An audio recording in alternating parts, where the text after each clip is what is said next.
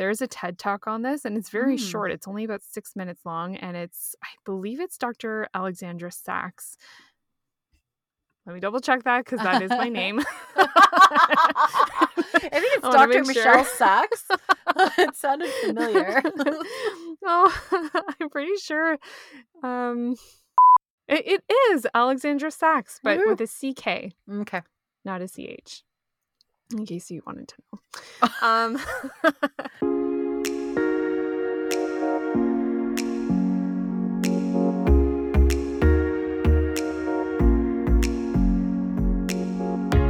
Welcome back to the Modern Lady podcast. You're listening to episode 142. Hi, I'm Michelle. And I'm Lindsay, and today we are talking about motherhood. When you become a mother, your amazing children introduce you to a new life that you may not have ever imagined.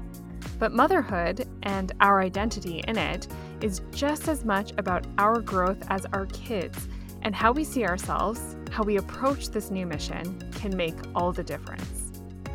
But first, the best way that you can support The Modern Lady is by subscribing to our podcast on whatever app you use to listen to podcasts and by sharing us with your friends.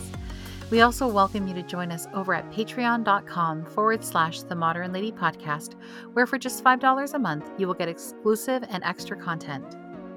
This week's shout out is actually a recommendation from us, as well as a celebration of all the hard work a friend of ours has been doing. We want to say hello to Karina Fraser.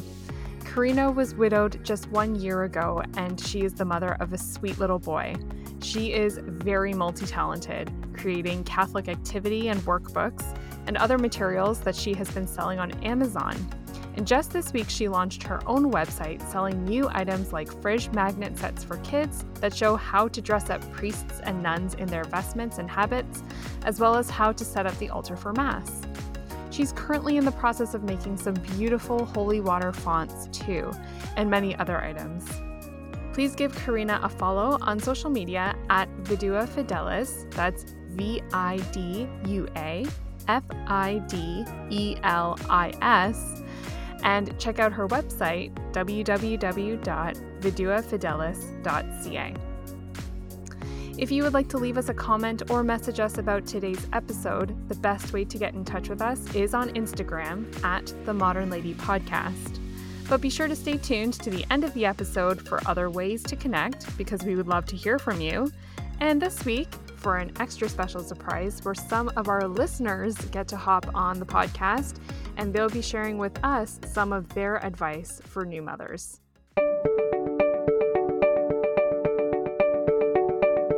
But before we get into today's chat, Lindsay has our Modern Lady tip of the week. It's spooky season, Black Cats, Friday the 13th. It's on my mind, and I couldn't help but think that now is a great time to dive into the origins of some of the most persistent superstitions out there that have stood the test of time. Now, I'm not superstitious, I'm a little stitious, and please tell me y'all got that reference from The Office. So, if you want to consider these as tips, go right ahead. Let's first look at the saying or action, knock on wood, or if you're in England, it's touch wood. This saying has been around since at least the 19th century, according to History.com. The most common origin story for this saying takes us back to pagan times in Celtic regions where people believed that spirits inhabited trees, and so touching or knocking on a tree could rouse the spirits. However, it might not be from pagan times at all. There does seem to be a recent trend of trying to link everything back to pagan times. Instead, this saying might be tied to a children's game of tag called Tiggy Touchwood, in which kids were safe from being caught if they touched wood. This comes from a book that I now need to buy called The Lore of the Playground by British folklorist Steve Roud. Here's tip number two do not step on a crack lest you break your mother's back. This one keeps hanging on. My kids joke about it all the time. Okay, so this one may or may not have some very murky beginnings that involve racism. The problem that sometimes arises is that people really enjoy origin stories for things like nursery rhymes and superstitions. So, like with trying to attach them to pagan times, there is sometimes a tendency to pretend that it was from a problematic time in history, which unfortunately gives people the chance to repeat nasty things under the guise of sharing an old tale. And this is likely what happened with this superstition in England in the 1950s when people said that the rhyme for crack was the word black, and I won't share the rhyme that they used to say. And now to go in a totally different direction. There is another line that says something like, step on a crack and you'll be chased by bears. Not very catchy, um, but that comes from a poem written by Winnie the Pooh author A.A. Milne. Finally, stepping on cracks is something that most people have avoided throughout history, perhaps due to the belief that hell or the underworld is exposed. And finally, I'll keep this one short. This is also the oldest superstition that I am sharing here, as it dates back 5,000 years to ancient Egypt. And this is the don't walk under a ladder one. Egyptians believed that the space between the ladder and the wall housed spirits, both bad and good. This idea was then transformed by Christians who saw the Holy Trinity symbolized by the triangle shape formed by the leaning ladder on the wall and didn't want to walk through the Holy Trinity. But I think it's just ultimately good practice to not walk under a ladder because you could knock someone off it or something could fall on you. Or maybe you don't want to disrupt the Trinity. Who am I to say? Now, next week, I'm going to dive right into the origins of Friday the 13th because that episode will launch on Halloween. Mm. Okay, so I I do love origin stories, mm-hmm. but I've never considered the origin story of like sayings yeah. or like nursery rhymes. Well, nursery rhymes uh, to a certain extent, but superstitions. Yes. Yeah. yeah, yeah. Superstitions. Yeah, I was I was thinking about seeing the cracks in the sidewalk Mm-hmm. And I'm nervous about them for a different reason. And mm-hmm. that's because when I see cracks in the pavement, I know that the construction crews are coming soon. They're probably going to shut my street down. So, um, in 50 to 100 or more years, uh, that may be another origin story for yes. that saying. There's no doubt that motherhood changes a woman. This has been the experience of mothers all over the world since the beginning of time. But lately, we've been hearing more and more talk about the subject of losing yourself in motherhood. And we've been wondering perhaps there's more than one way to take that. And maybe it's not all such a bad thing, right, Lindsay? Yeah. You know, Michelle, I when I first started seeing a lot of reels, that's where this really started for me about like this concept of losing yourself in motherhood. I was like, mm-hmm. "No, no, I found myself in motherhood." And I find that's the mm. common response maybe on the religious side of things. And I mm-hmm. was like, "Oh, is there a great divide here between maybe like the secular moms and the religious moms?" And and as you and I started to look into this, we realized there's there's actually a lot of common ground here that a lot of us are feeling a lot of these things but i think that maybe on one side we're kind of fed this story that it is so much worse than it is and you kind of fall mm. into this this pit of despair which is already there when you have a baby like there's a, like we call it the tunnel of darkness but i feel like sometimes social media can like really put you there or on the other side like the, the you know i would say like um really well catechized catholic women or christian women i feel like have this tendency to be like nope everything's fine. I'm offering it all up. I'm i'm strong. I gotta suffer and all this stuff too and and we i think on the surface we think that there's this huge like chasm between these two sides but no no, you and I found out that there mm-hmm. is a sense of loss and there is grief in that early part, and it's perfectly normal. And most of us are feeling it. Yes. Yeah, you're right. Like on the surface, it looks like you have to choose one side or the other. Yeah. And in it in a weird way, like that's your camp forever. Yes. Like yes. but yeah, like what we were finding out was that both kind of uh, exist yes. in the world of motherhood and it doesn't have to be quite so extreme one way or the other there is like this melding in the middle that kind of happens and the more we know about it the perhaps the less extreme it can feel Yeah, I think what we're discovering is there's a very universal experience for motherhood that I think um, mothers throughout history have felt. And now I definitely think it's been heightened by social media. And we'll talk about that in a minute. But I think that I'm learning that it's a lot more universal. We're all feeling the same thing. But then I think what you do with it based on whether um, you have a view of heaven and growing in holiness through suffering, or um, that this is it. This is your season of life. You've got these kids, and it's not all, you know, fun and games like you thought it was going to be. And you're just trying to like grit your teeth through it and hope that the next stage is better and, and better and better um but that they're in the middle of that like what you're saying there is this like universal sensation that i think so many of us feel and i think mm-hmm. that's so that starts and the place we want to take this to at the beginning is what you kind of take with you into motherhood yeah. um right and we think it kind of starts there because we believe that there are so many voices in our heads as mothers mm right and you and i were mm-hmm. trying to like we were really talking about this we're like where do all of these voices come from um and and there's the messaging that we've heard from our own mothers from the women in our family and then from like we're saying from social media right now my goodness mm. like if you click on one reel about motherhood whether it's one of those um, sadder, negative toned ones about how hard it is and you're just drowning under everything. And that might have been comforting for you to watch. We're not saying that's mm-hmm. all bad, but that yeah. might be like that'll fall into your algorithm and then that's all you're seeing. Or the positive, no, eh, the perfect view of motherhood on the other side of Instagram. Mm-hmm. So you're having mm-hmm. those voices, your friends, um, experts, your doctor, your husband, co-workers, like you have all of that, right? All of these voices in your head. Mhm. And then you also have the voice of yourself pre the baby coming. Yes, yes. Right? I do think that's a very strong voice too. I know I I remember before I had kids, and I think this is a common experience of we think we have it all planned out. Like the Mhm. things that we're definitely not going to do, the things that we are definitely are going to do. Yeah. Um, and we carry that with us as the baby is born, and there is an adjustment period, even with our own voice in our own heads. Yeah. Um, yeah. Being like, okay, whoa, um, maybe it doesn't look exactly like my own expectations.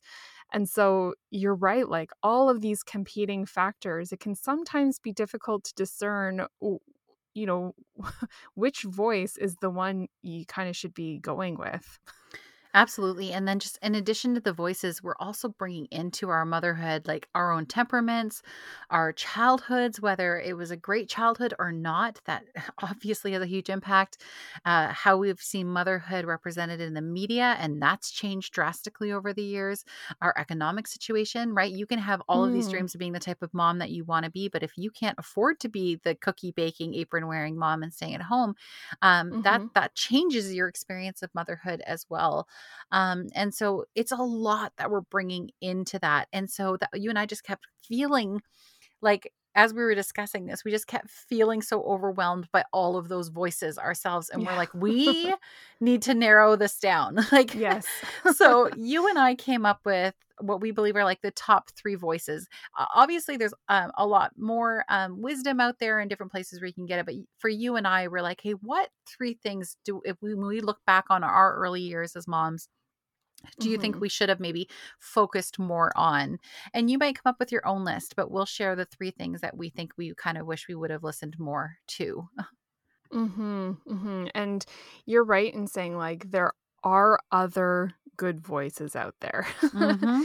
right? Um so they'll kind of come in at various points when they need to. It you're right. This is like an exercise in culling down to the three that we need to work extra hard at being able to easily recognize. Yes. Um, in our lives. And these three, I think, um, all of them, if you develop them well, um, mm-hmm. they set mm-hmm. the foundation for the rest mm-hmm. of like the mm-hmm. other people who might come and go in your life. I think these three voices, if you kind of get a handle on this in those very earliest years, and it is hard, it is hard to develop, like to really develop that relationship listening to these three sources. But if you do, it will serve you, I think, for your the rest of your life, truly. Mm-hmm. Okay, so the first one, you and I agree, hands down, is God's voice. Um, yep. He is your father. He is my father, right? The most powerful times of prayer I've ever experienced are those early mornings in the darkness, that brief moment before all the kids are awake. And I try to envision God, God, mm-hmm. the Father sitting beside me on the couch, like like my own dad, and and being like, tell me what you're feeling tell me what you're feeling mm. right now in the mm. darkness, right? In the morning, in the early still morning. What are you scared of? What are you worried about? Where do you think you're failing? What do you need my help with? Like just pour it out to me. It was only really then that I started to enter into a relationship with God. He is our Father. He's Abba Father. The only prayer Jesus taught us is the Our Father.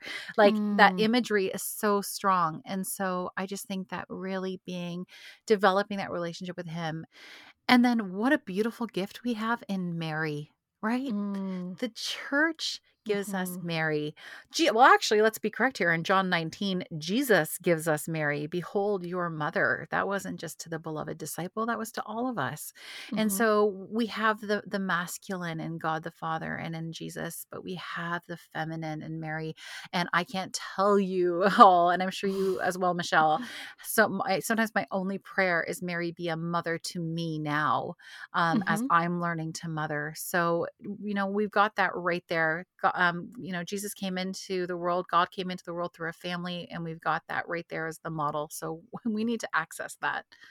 Yes. Yeah. And when you're talking about calling on Mary to be a mother to us, I sometimes imagine myself um, kind of hiding under her mantle, mm-hmm. right? Like the mantle yeah. she wears over her head and it comes down past her shoulders. And you had that great image of curling up beside God the Father.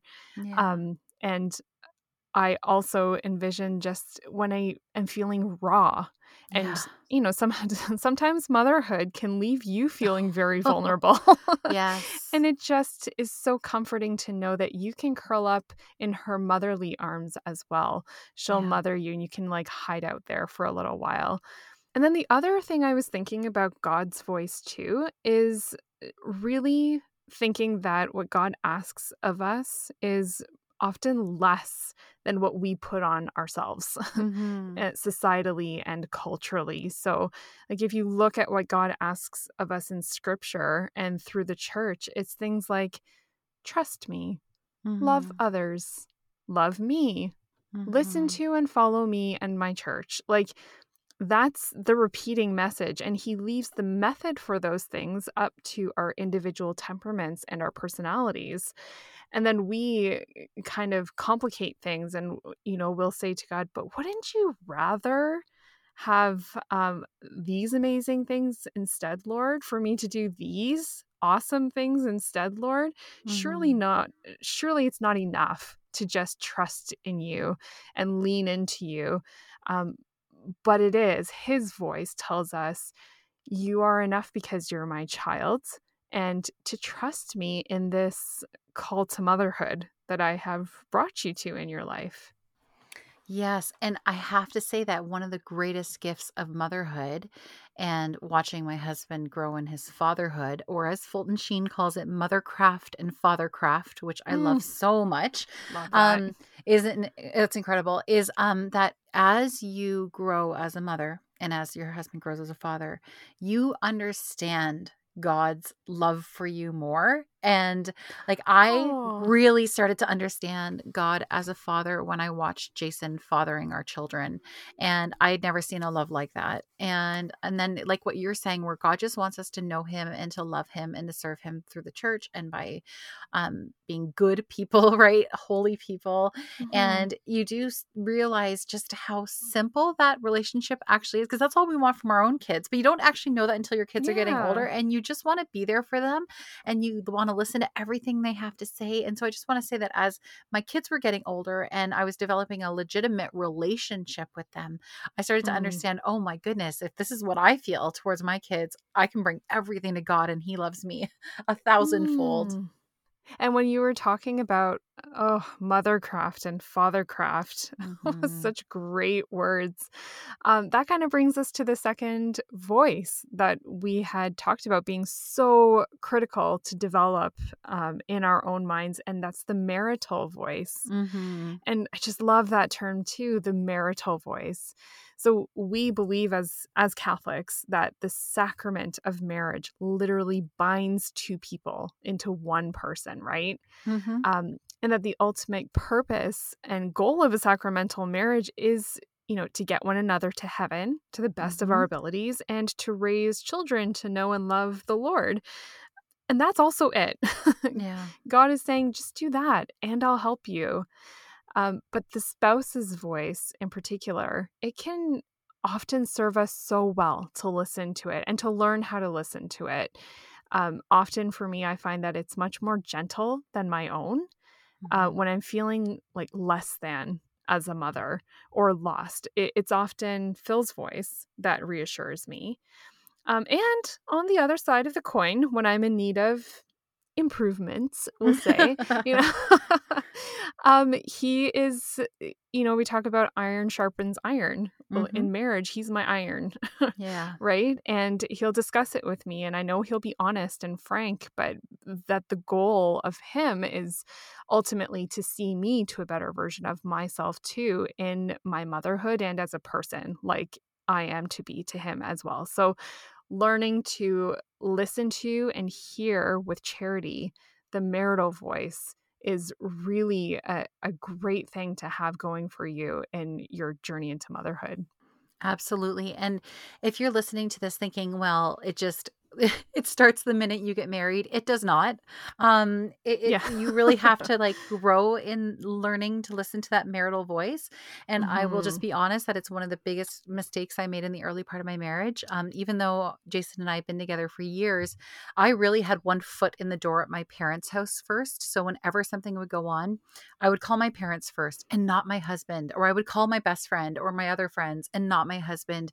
And it I really realized it took me way too long to understand we are on the same team, that like husband and wife are that one person and that you leave the home of your mother and father. And I think that this becomes really crucial in those earliest days with a baby because a new mom is going to want to lean on her mother often, right? Mhm. and and that's great and all we'll talk about that in a little bit but it- there's also this idea of bringing like the husband in right at the beginning really forming uh, that unbreakable bond in those early times and i didn't do that well and so it felt like me the baby kind of my mom and then like jason off to the side for the first year with our first baby and Mm. so just learn from me to really develop that marital voice because he loves you and that baby more than you can even imagine and so you have to really learn to hear each other's voices.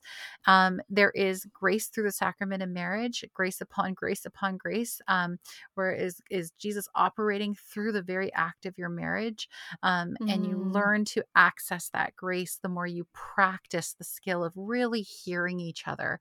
And I'll bring Fulton Sheen in another time where he just Mm. says that when uh, a new baby is born, there is a veil that is lifted between husband and wife, and you grow to see each other more and more clearly with each baby. And I just, that has stuck with me and it is so true. Um, and f it's for better and for worse, like warts and Mhm. all, right? Like you are Yeah. a totally different person by baby number oh no, four. the veil. Keep Yeah. the veils. Keep the veil. Trying to pull it back down. Oh, my warts. yeah, yeah, yeah. Yep. It's hard, Oh, but that mhm. is this that's another beautiful um progression of the marriage. But yeah, that's I re I really just from my own experience, I feel like I didn't give enough attention to this in those early years and it and it did affect us and we had to learn how to um really hear each other in, in the marital voice. So, yeah. that's number 2. Mm. I do like and appreciate that you're talking so much about how it is an ongoing revelation of the marital voice, right? Because I think this is a whole other topic and episode is, you know, the voices and expectations we bring into marriage. Oh yeah. right? Because Yeah. we probably do um, expect for that to be perfect the moment we say I do. And so that's a really good uh, recognition that if it's not perfection at the very beginning, Yeah. um, that's that's okay. The point is to be aware that you would like to develop it Yeah. and to grow in it and that you're actively seeking opportunities to do that with with your spouse and that there's grace on both sides as you try to navigate it. And for our third one, this one seems a bit more abstract, but so like bear with us. But you and I had a very strong desire to share this one because we were both very united in this idea that um, what we do every day in our motherhood is being observed by our daughters. And when we mean our daughters, we mean our actual daughters. You have two, and I have 2 Mhm. but also by our future daughter in laws through our sons' eyes and understanding of what motherhood is. Um, and then just the collective daughters. Like, so one of the Mhm. voices, so like, what do we mean by this? Our daughter's voice. What we mean is that I want my decisions, my moods, my affections, everything about my motherhood, I want to view it through the future lens of how my daughter and other daughters are going to view their motherhood right so that Yes. that that encourages me to be more gentle with myself so that she will be gentle with herself it encourages me to speak out and advocate for myself more so that she also learns that so one of those voices is i kind of like try to foresee the future and think like what does she need to hear in the Mhm. future from me now so that it forms her ideas of motherhood in a healthy way Yes. Yes, I I know what you mean, like, trying to explain it, it's so clear in our heads, yeah so I hope it's getting across. But, yeah, it's almost like when I say to myself, "I'm tired," that Mhm. it's actually in a daughter's voice, yeah you know, and I'm looking on the next generation of mothers who are saying, "I'm tired," and that's in my head, so I treat myself give myself the grace that I hope they bestow on themselves yeah in their moment. So it is kind of abstract, but this is this and the other 2 voices that we mentioned, they are they are the 3 that really stood out to us amongst all the other ones. And the other ones, like you were saying, Lindsay, they have their place hmm and their importance.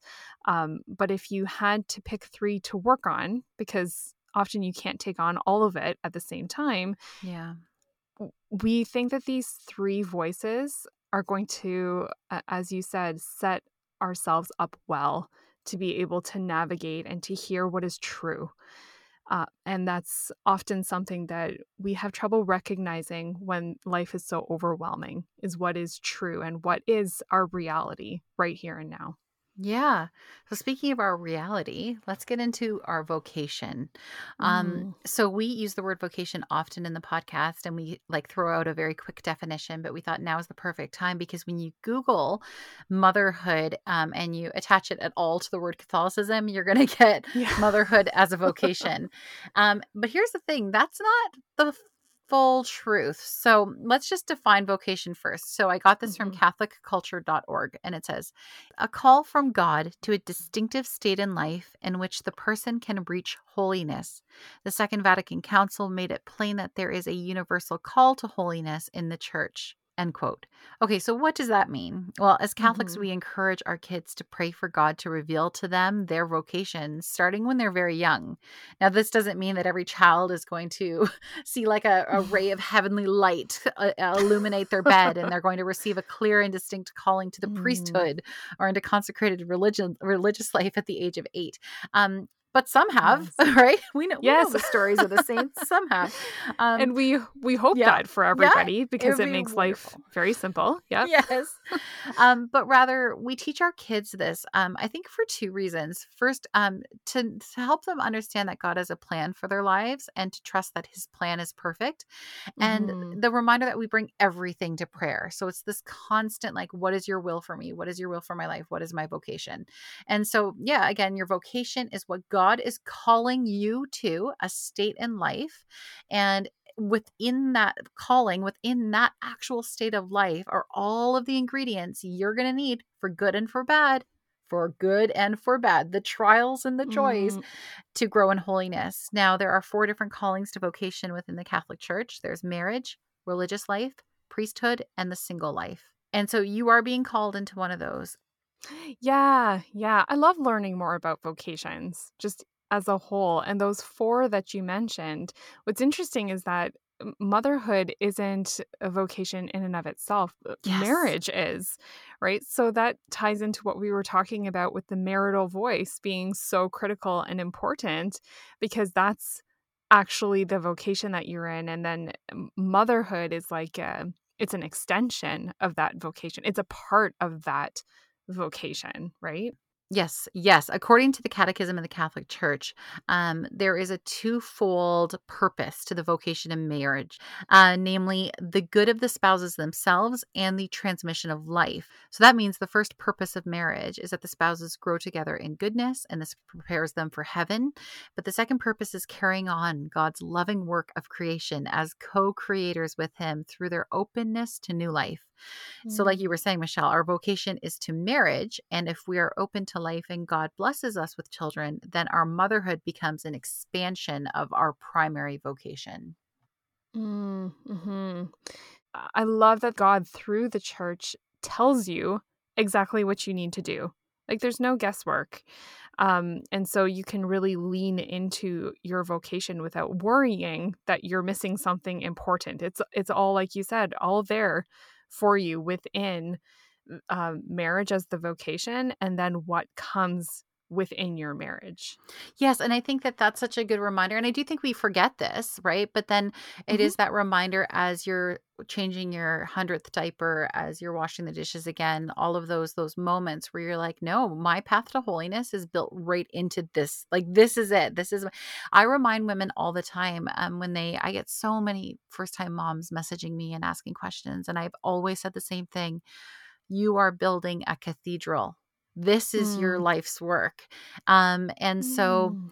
Eh, of course there are greater things and sometimes we we want to do greater things we want to help in other areas of ministry you and i have this podcast right like yes. it's not just changing diapers but that what we mean is that god is built within those duties those everyday mundane chores the the ladder rungs that you need to climb on the ladder towards holiness mm-hmm. it's all right there and you're right you don't have to second guess that if if you've really prayerfully discerned that you've been called to the married life and you enter into a sacramental marriage and god blesses you with children, this is what he's planned for you. And there is just like a, a beautiful surrender within that.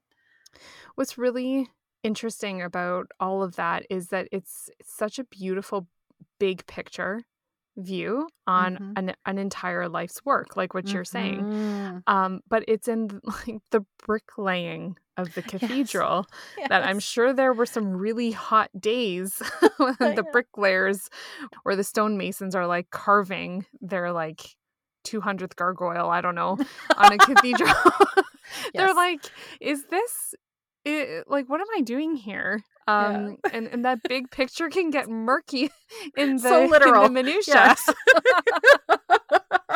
it's a metaphor wrapped in an analogy you're following me here yes so you're and saying so... they're losing themselves right like i'm losing myself in yes. this grand project like it's all well and yes. good to think that i'm growing these adults and i'm preparing these little souls i'm, I'm co-creating with god and these i'm raising these saints for heaven to get to their eternal crowns and all these oh that sounds great great. But what about today when I have yes. no idea who I am anymore, when I don't think I've laughed for real in a very long time, where I don't feel desirable, all of these things? I have lost myself.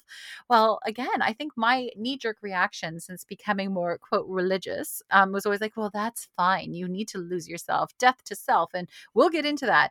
But then I started doing the research. And I'm like, oh, no, this is real. Like, and I have felt this and we've all felt it. So we're actually mm-hmm. going to look at this now on this idea of losing yourself motherhood because it is on one hand trendy on social media, but there is so much more to it. So, what is it that moms say that they've lost? Well, according to an article on lucieslist.com, it's no more me time, it's loss of routine, relationships, sex drive, their bodies, their brains, their personality, and so on.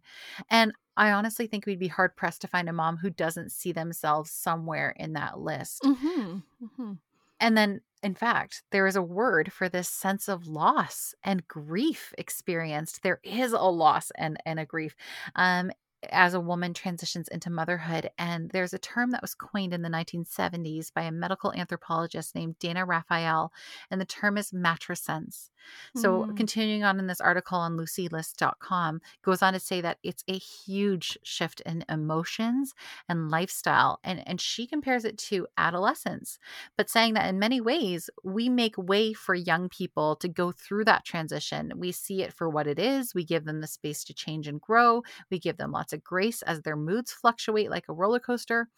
And it doesn't seem like we're as aware of this transition for new moms. We're so focused on the baby and perhaps secondarily on the mom's physical state, like her healing, her breastfeeding, her sleep. Um, and many of the most loving uh, support givers um, don't uh, fully grasp the massive emotional transformation that she is undergoing. hmm Yeah, um, when you mentioned matrescence to me, uh, I actually hadn't heard of it before. Mm-hmm. Um, and looking into it more, I found it so fascinating because it really does accurately describe this very real transitional period. Like what we were saying at the very beginning of the episode, no matter how much you prepare for motherhood, um, you still are probably going to be surprised by the reality of it when it Yeah. comes. And that is a really big acknowledgement to make that it is a different lifestyle and it's a completely different set of expectations that you need to adopt and adapt on the fly uh, while you're figuring out how to provide for and sustain your child, this new baby. And you're right, like th- the whole emphasis, it does seem like, and and understandably so, um, so focused on the baby, Yeah. Yeah. right? Um, I was reading an article on matrescence. I forget where it was, but it was saying that in certain cultures, the term is a woman has given birth. Mm. Um, and often what we say here um, in Western culture, anyways, is a baby has been born. Whoa. Yes, I Yeah. know. And Okay. I, I was really struck by that because I'm like, oh, that's very true. So it could be that it is a very cultural thing. And like I said, it's understandable that there would be so much focus on this baby because they need to be like kept kept safe and warm and provided for. Um, but in that, you do kind of lose the sense that something really profound has actually also taken place with the mother herself. Absolutely. And it is profound. And there is a loss. There are many losses and bigger losses that they experience. Um, there are things that go away. Some friendships, longtime friendships you've had that just don't transition well into motherhood. Um, there is Mhm. grief, and and grief comes when there is a great loss. Um, a death. And the biggest thing that I've noticed that's different from my Catholic friends and my non Catholic friends is this knowledge then of death to self. This is something we talk Mm. about all the time as Catholics Yeah. and how necessary a step on the road this is to personal holiness. So I have found um, that the early days, weeks, and months of motherhood. It, they, it does feel like death sometimes, which is so wild, which Mhm. explains this immense emotional journey because it's literally you're holding new life. You are looking at li- Yes. the epitome of life, of Yeah. vigor, of creation in your hands. But there are parts of you that are suffering and dying at that same time. And I think that if you don't have like a resurrection worldview, then it does just feel like death. That's just that. Mm. But we believe that you're meant to be born again, that the dead parts of you are meant to be sloughed off, and that you are to become a new person. And then you can see how sweet this death is, and you welcome it. Us crazy Catholics, hashtag make Catholicism weird again. yes, it has its purposes in so many areas of your life. Um, yeah, that whole recognition that a mother has, you were just mentioning it before about feeling one way, but looking down at her baby, yeah. um, which is so uh, symbolic of life. It reminded me of a TED talk, and it, it's very short, but it's very good, all about this subject of matrescence. And it, the speaker was Dr. Alexandra Sacks. And she was saying that there exists a tension, and she describes it to her patients as like a pull and push in a Mm, mother, right? Like you, um, your physical body, when you give birth, is developing oxytocin mhm. right? Which wants to bond with this new baby, do anything for this baby. You would give up anything for this child, this new life. And while that pull towards your baby is happening, Yeah. so many parts of you are pushing away. Mm, Um, and some of it for the reasons that you just mentioned, like um, you might have relationships that are changing, you might have hobbies or interests that you're, you know, putting off to the side. Um, but even just like your physical needs, like yeah. your body also needs sleep. Your Yeah. you also need to eat. You also need to like what she said go to the bathroom Yeah. alone. Yeah. right? So there's also a pushing away from this new stage of your life at the same time because you're so um, used to your identity before as well. So she's like, you kind of exist for a little while in this tension of pull and push. And it's very biological, it's very physical as well as mentally and emotionally. Wow. And I don't think that there's any way for a new mom in her hormone haze and exhausted zombie like state to even understand that that's going on, right? Like, you can't even be Right. like, wait a sec, I know what's happening to me. Like, you can't even wrap your head. You're so you're just feeling pull. those things. Yeah. Like, you, you're just Mhm. feeling it. And you are like, what is happening to me? And it's so overwhelming. And, and that led me into an article I read on kateborsato.com. And in it, she says moms who are feeling grief over some of the losses they're experiencing in early motherhood try to talk themselves out of that feeling of grief, saying things like, It's okay, Mm. you can't buy yourself new summer clothes. You get to shop for the family now. Or, I really miss going out to dinner with my friends, but I shouldn't complain because I'm so lucky to have had a baby. Um, things Mm. like that. Women tend to Mhm. minimize those feelings in an attempt to process through them, telling themselves that missing shopping or not going out is just not a big enough problem. But this doesn't erase that sense of losing those things. It just begins to flood the mom with a bunch of little losses. Right. So you're not actually Mm. erasing the loss. And and by telling yourself that, um, you're just compounding these little losses. And and that still feels like grief and it's loss all the same. Mm. Okay, but I was reflecting on this because when I had my first two kids, I was not religious, and I, I kept thinking back to me then. And if you were to try to have come to me in the in that those early days and I've been like, "But Lindsay, it's death to self. You can do like you Mm. can offer up your suffering, and we need to take up our cross, and we can mortify the flesh." I would have bitten your head off. I would not have been able to understand Oh. what the heck you were trying to tell me. Yes, I really Mm. would have. And so I think that I just want to say that I don't I don't know if that's the right time to learn that necessarily that theological concept uh, is like the first time with your first baby in the first two weeks. Um, but it is there there's a great opportunity to really understand this idea that you grow stronger through suffering, that when you learn to handle these things well, when you do pick up your cross, this is what motherhood is like. And that doesn't go away. Okay. Like, and that cross Mm. gets, I think, heavier and heavier as your children get older and start to pull away from you. And there's a bunch of other things that happen. Um, so I do think it's very, very important to learn how to to go through that and to feel uncomfortable and to sit in the pain and all these things that motherhood gives you at the very beginning. Mhm. So, whether you have, I guess, a resurrectionist worldview or not, I think that it is very clear that this aspect of losing yourself in motherhood is mostly universal. And I mean, you can Google it and you will find countless articles on it. And again, Mhm. I do think we lose parts of ourselves. Um, but I feel that if we're tended to lovingly by ourselves, you know, by our spouses, by the people around us, we can become far more whole than we ever were before. Yeah, and it's an interesting place uh, to like live in in this like acknowledgement that suffering happens, right? Yeah. Um in the world. Um but also living in a world that doesn't like suffering. Yeah. Yep. right? And because the world has a strange take on it all. It does encourage us to, you know, keep away at every possible moment to anything that causes discomfort Yeah. um, let alone pain, right? Um, and the church, it does just have such a countercultural approach Yeah, to yep, suffering. Yeah, and it encourages it not in a sadistic and pointless way. That's It- correct. Yeah.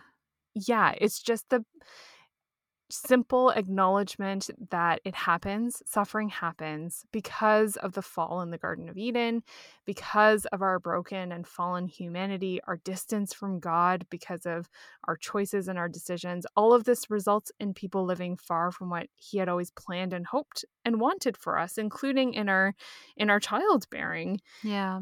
And so, kind of, you know, on this trajectory, then we talk about losing ourselves in motherhood. And there's like another take to it, I think, that, you know, we can kind of spin it to thinking about ways that it's not actually completely negative, not 100% uh, a bad thing all the time. So, for example, I think losing yourself in motherhood could also be um, taken in a way that some of the things that I've lost were, in a large part, you know, not the greatest things Yeah. about yeah. myself, to be honest, right? Yeah.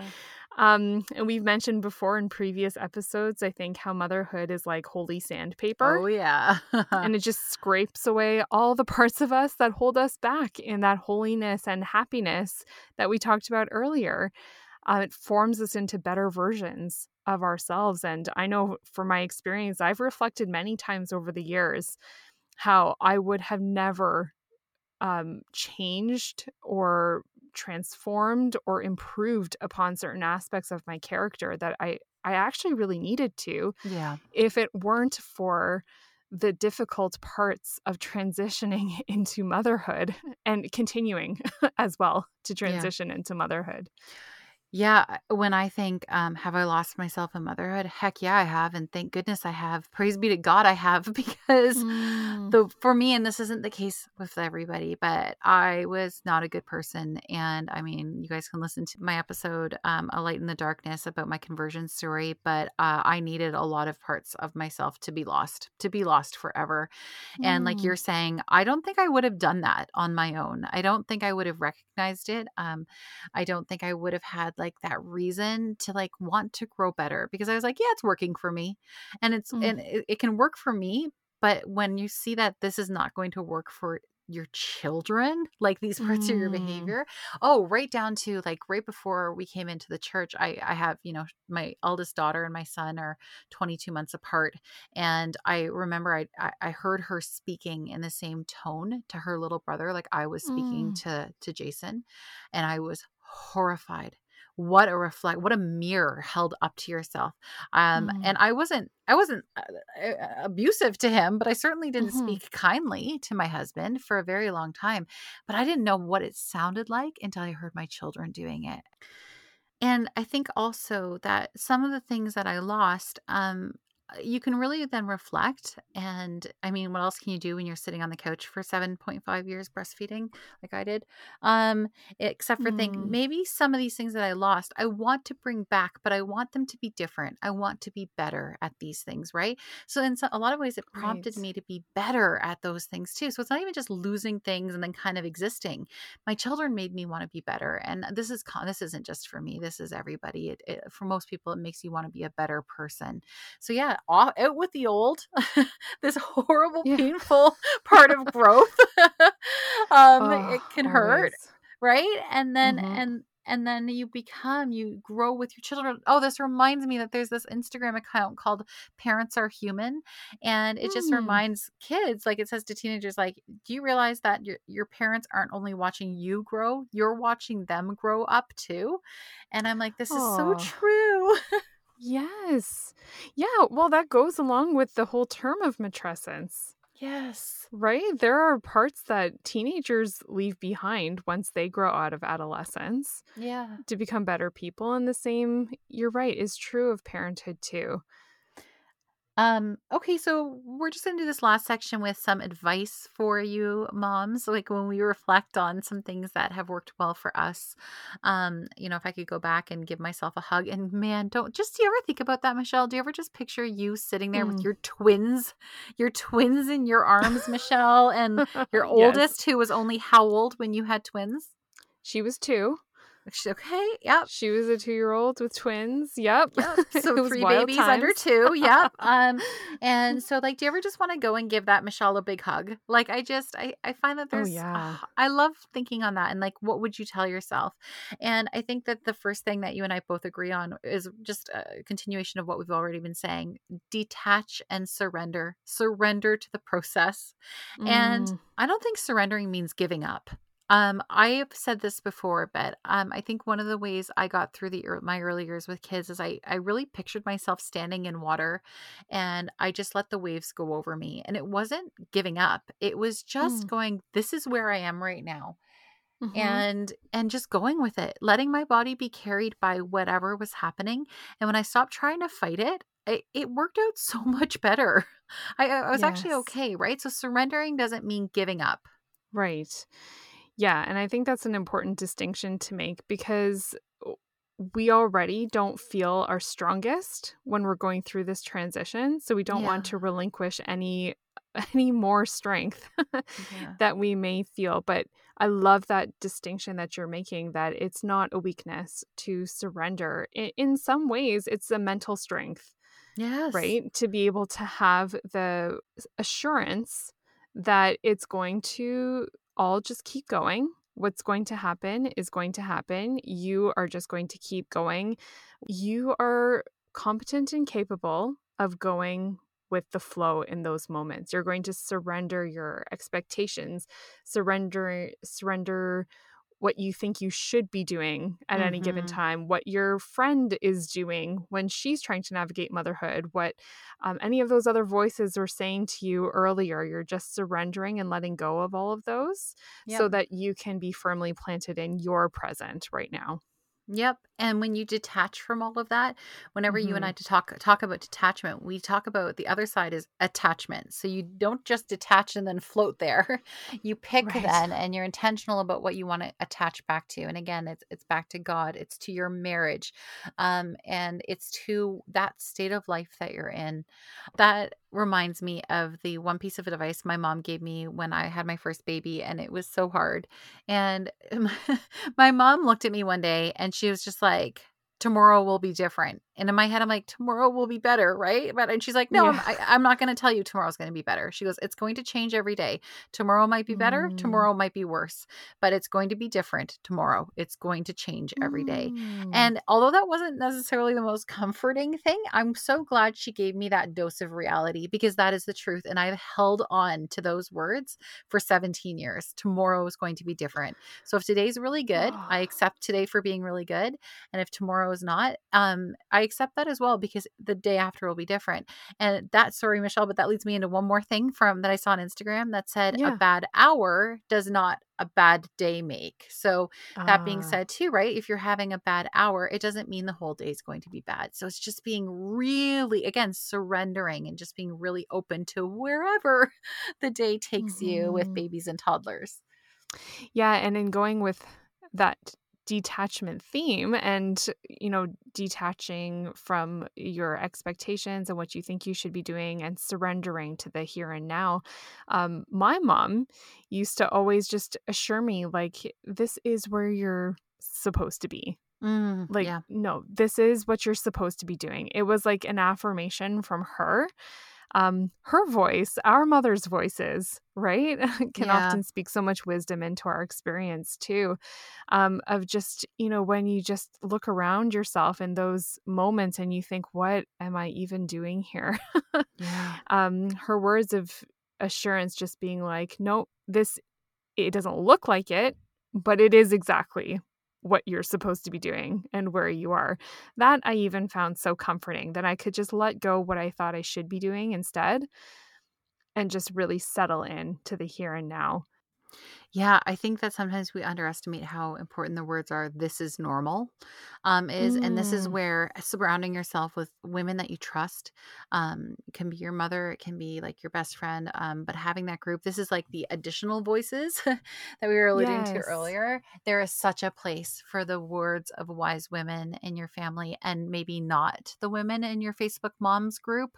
Um, Mm. Oh, I have one woman write to me who's a grandma and she was babysitting her infant um, grandchild and she was letting the mom and dad go out for a little date. And this baby um, needed a, a Mm. bottle just for this one date time. And so she uh, didn't know which nipple to go by. She wanted to get everything ready.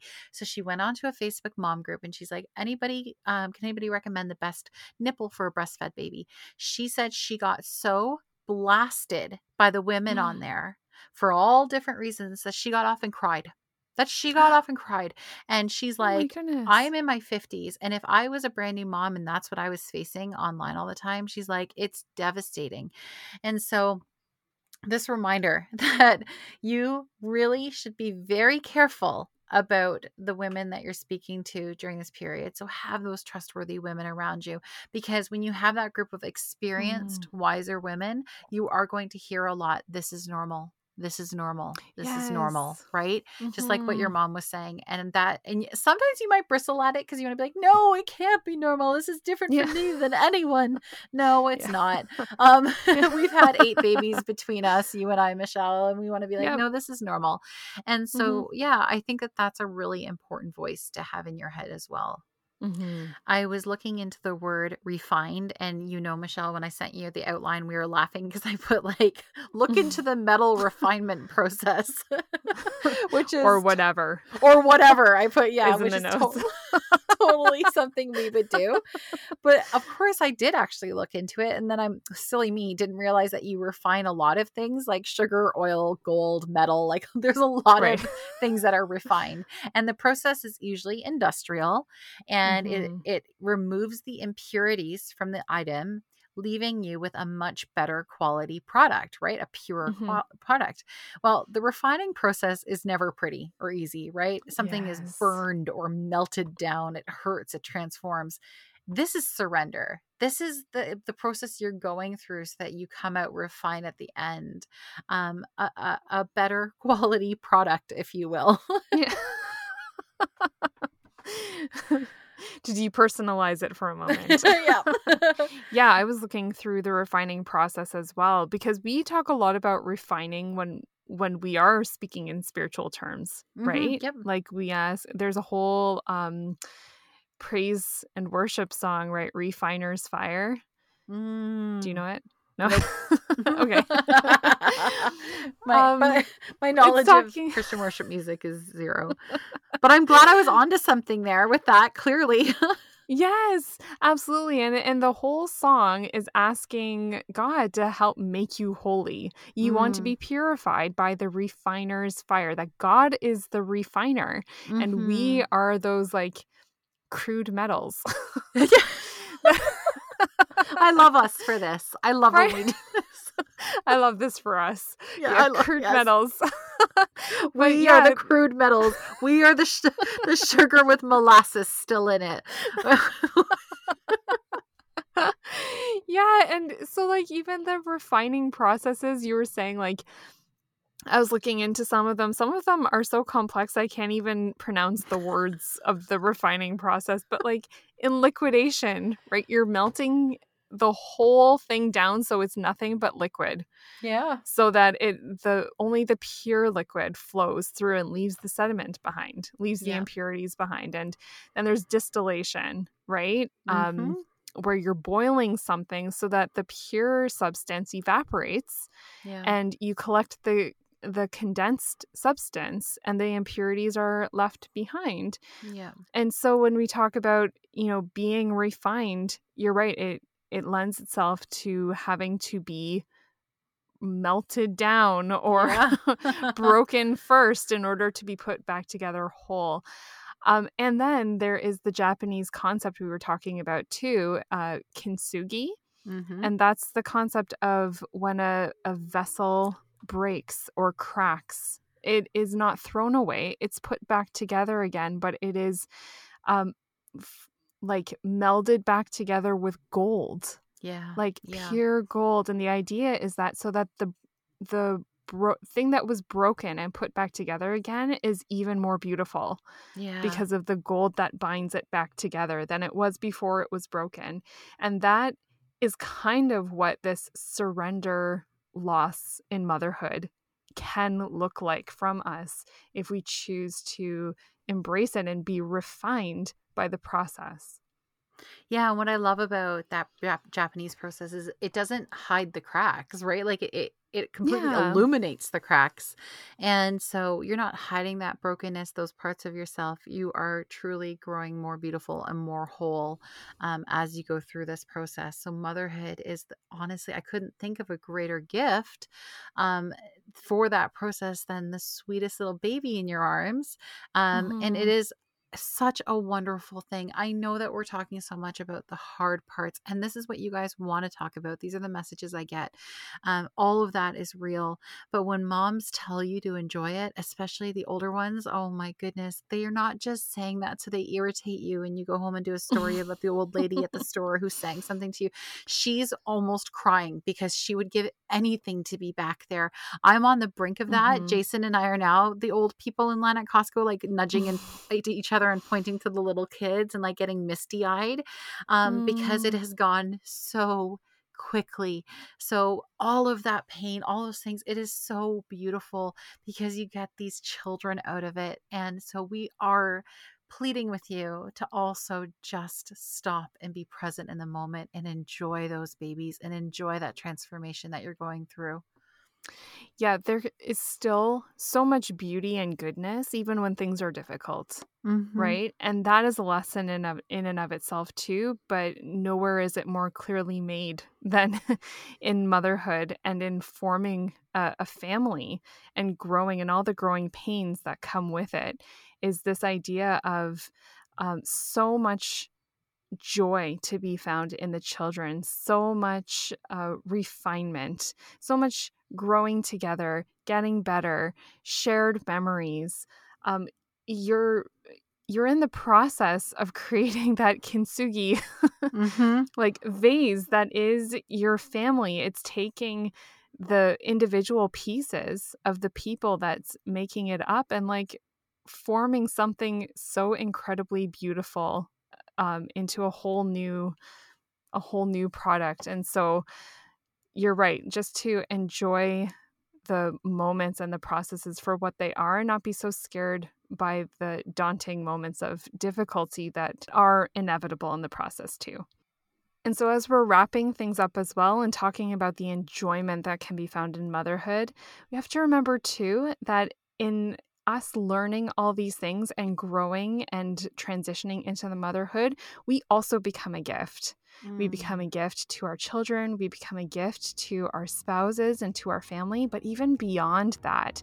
And there's a great quote, um, something Pope Francis said, addressed it to mothers, where he says, quote, a society without mothers would be a dehumanized society for mothers are always, even in the worst moments, witnesses of tenderness, dedication, and moral strength. Dearest mothers, thank you, thank you for what you are in your family and for what you give to the church and to the world. End quote.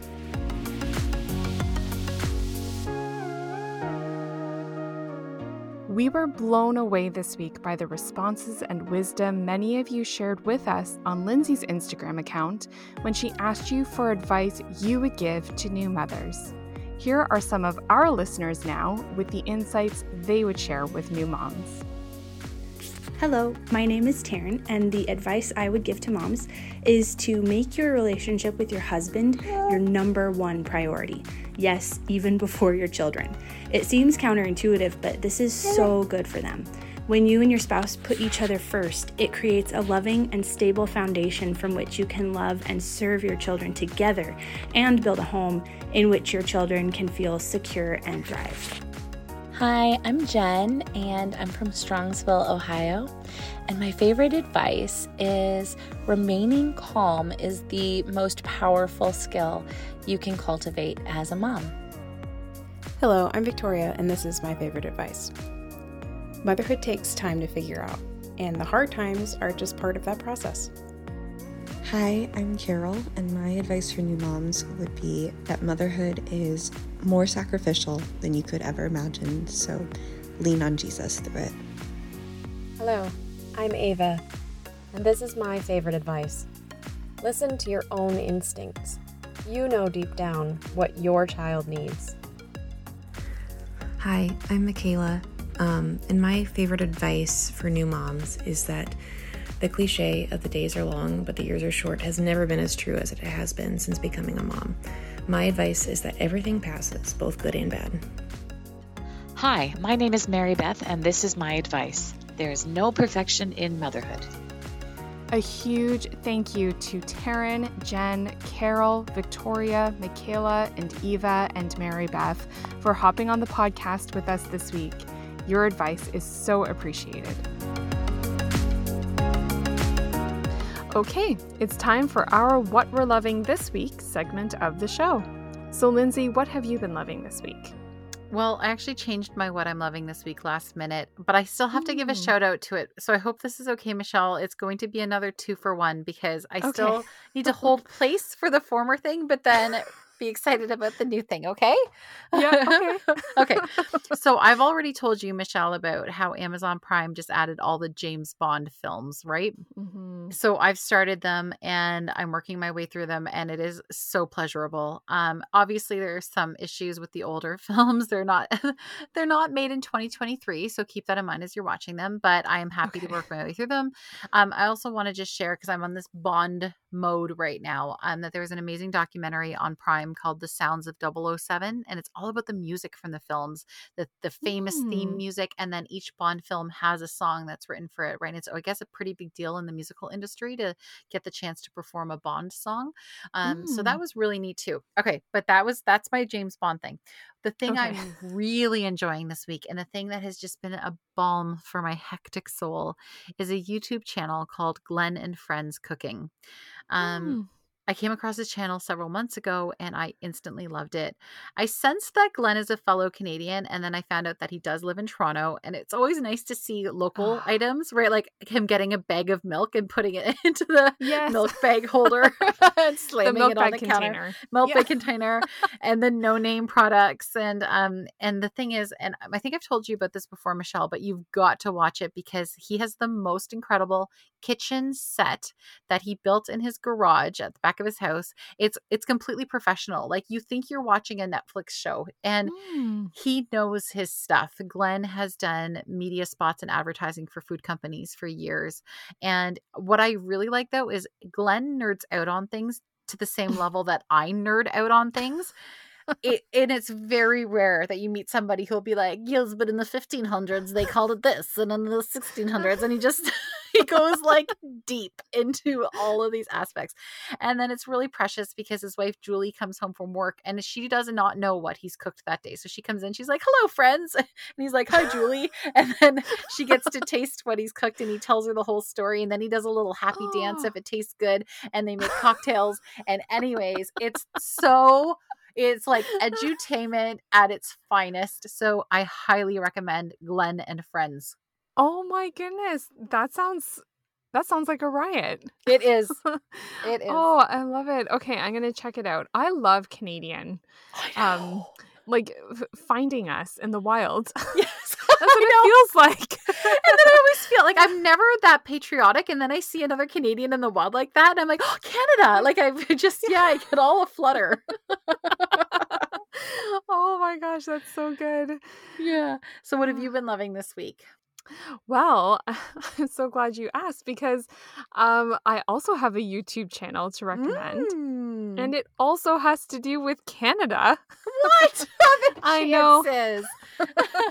Look at us. Who would have thought two Yeah. Canadian podcasters would have Canadian content on their show? Wow. Um, so this channel is called Canadiana. I did tell you about it a couple of weeks ago, but um, Mhm. I had only just discovered it then. Um, and I came across this channel just while looking. I think I actually typed in short documentaries Mhm. into YouTube so I can watch it while doing a quick job or something. And so the best description for this channel and what they're trying to do, um, I just pulled it straight from their website because it's so succinct, but they say, quote, Canadiana is a documentary series on the hunt for the most incredible, overlooked, or unusual tales from Canadian history. With award winning editing, playful animations, and scenic footage, filmmakers Kyle Kuko, Ashley Brooke, and Ashley Brooke follow host Adam Bunch as he travels across the country exploring the stories that have made Canada the unique place it is today. From rebels and freedom fighters to pirates and assassins, we uncover the fascinating and unexpected. This isn't the history you learned in school. End quote. Hmm. I know. And I was like, what? Canada? like, Yeah. tell me more. So the first episode I watched was called The Toronto Forest That Brought Down Napoleon. They keep trying to make me watch that. That comes up in my suggested. Yes. Okay. Okay. Now Well, you're. I'm hearing it from you. I have to. Yes. Well, yeah, I thought that was really interesting because we study Napoleon like from a French history perspective, but I never Mm. thought there was a Canadian connection there. Mm-mm. Um, and then the other episodes I really liked since discovering the channel was um, how the Cold War started in Ottawa Mm. and the assassination of D'Arcy McGee. Oh. Which- Yes, have looked into is that, that. another one? I know. I went down that rabbit hole one time. Oh, Yeah. well, there you go. You can go down the rabbit hole again with. Canadiana. So it is award winning web series. Uh, they have great quality of production and it really follows the same storytelling feel of that uh, Mm. History This Week podcast that I mentioned a few weeks ago. Yep. And I think just overall, I just really, really appreciate that they're emphasizing how interesting, involved, and exciting Canadian history really is. Um, it has really been a stage and a player in so many world events, and it's been fun digging deeper into some of our country's exciting but lesser known history. So, if you also want to deep dive all things Canada, then you'll definitely want to check out Canadiana on YouTube. Okay, that's going to do it for us this week. If you want to get in touch and chat with us about our topic today, you can find us on our website, www.themodernlady1950.wordpress.com, or leave us a comment on Facebook, Instagram, and YouTube at The Modern Lady Podcast. I'm Michelle Sachs, and you can find me on Instagram at MMSachs. And I'm Lindsay Murray, and you can find me on Instagram at Lindsay Homemaker. Thank you so much for listening. Have a great week, and we will see you next time.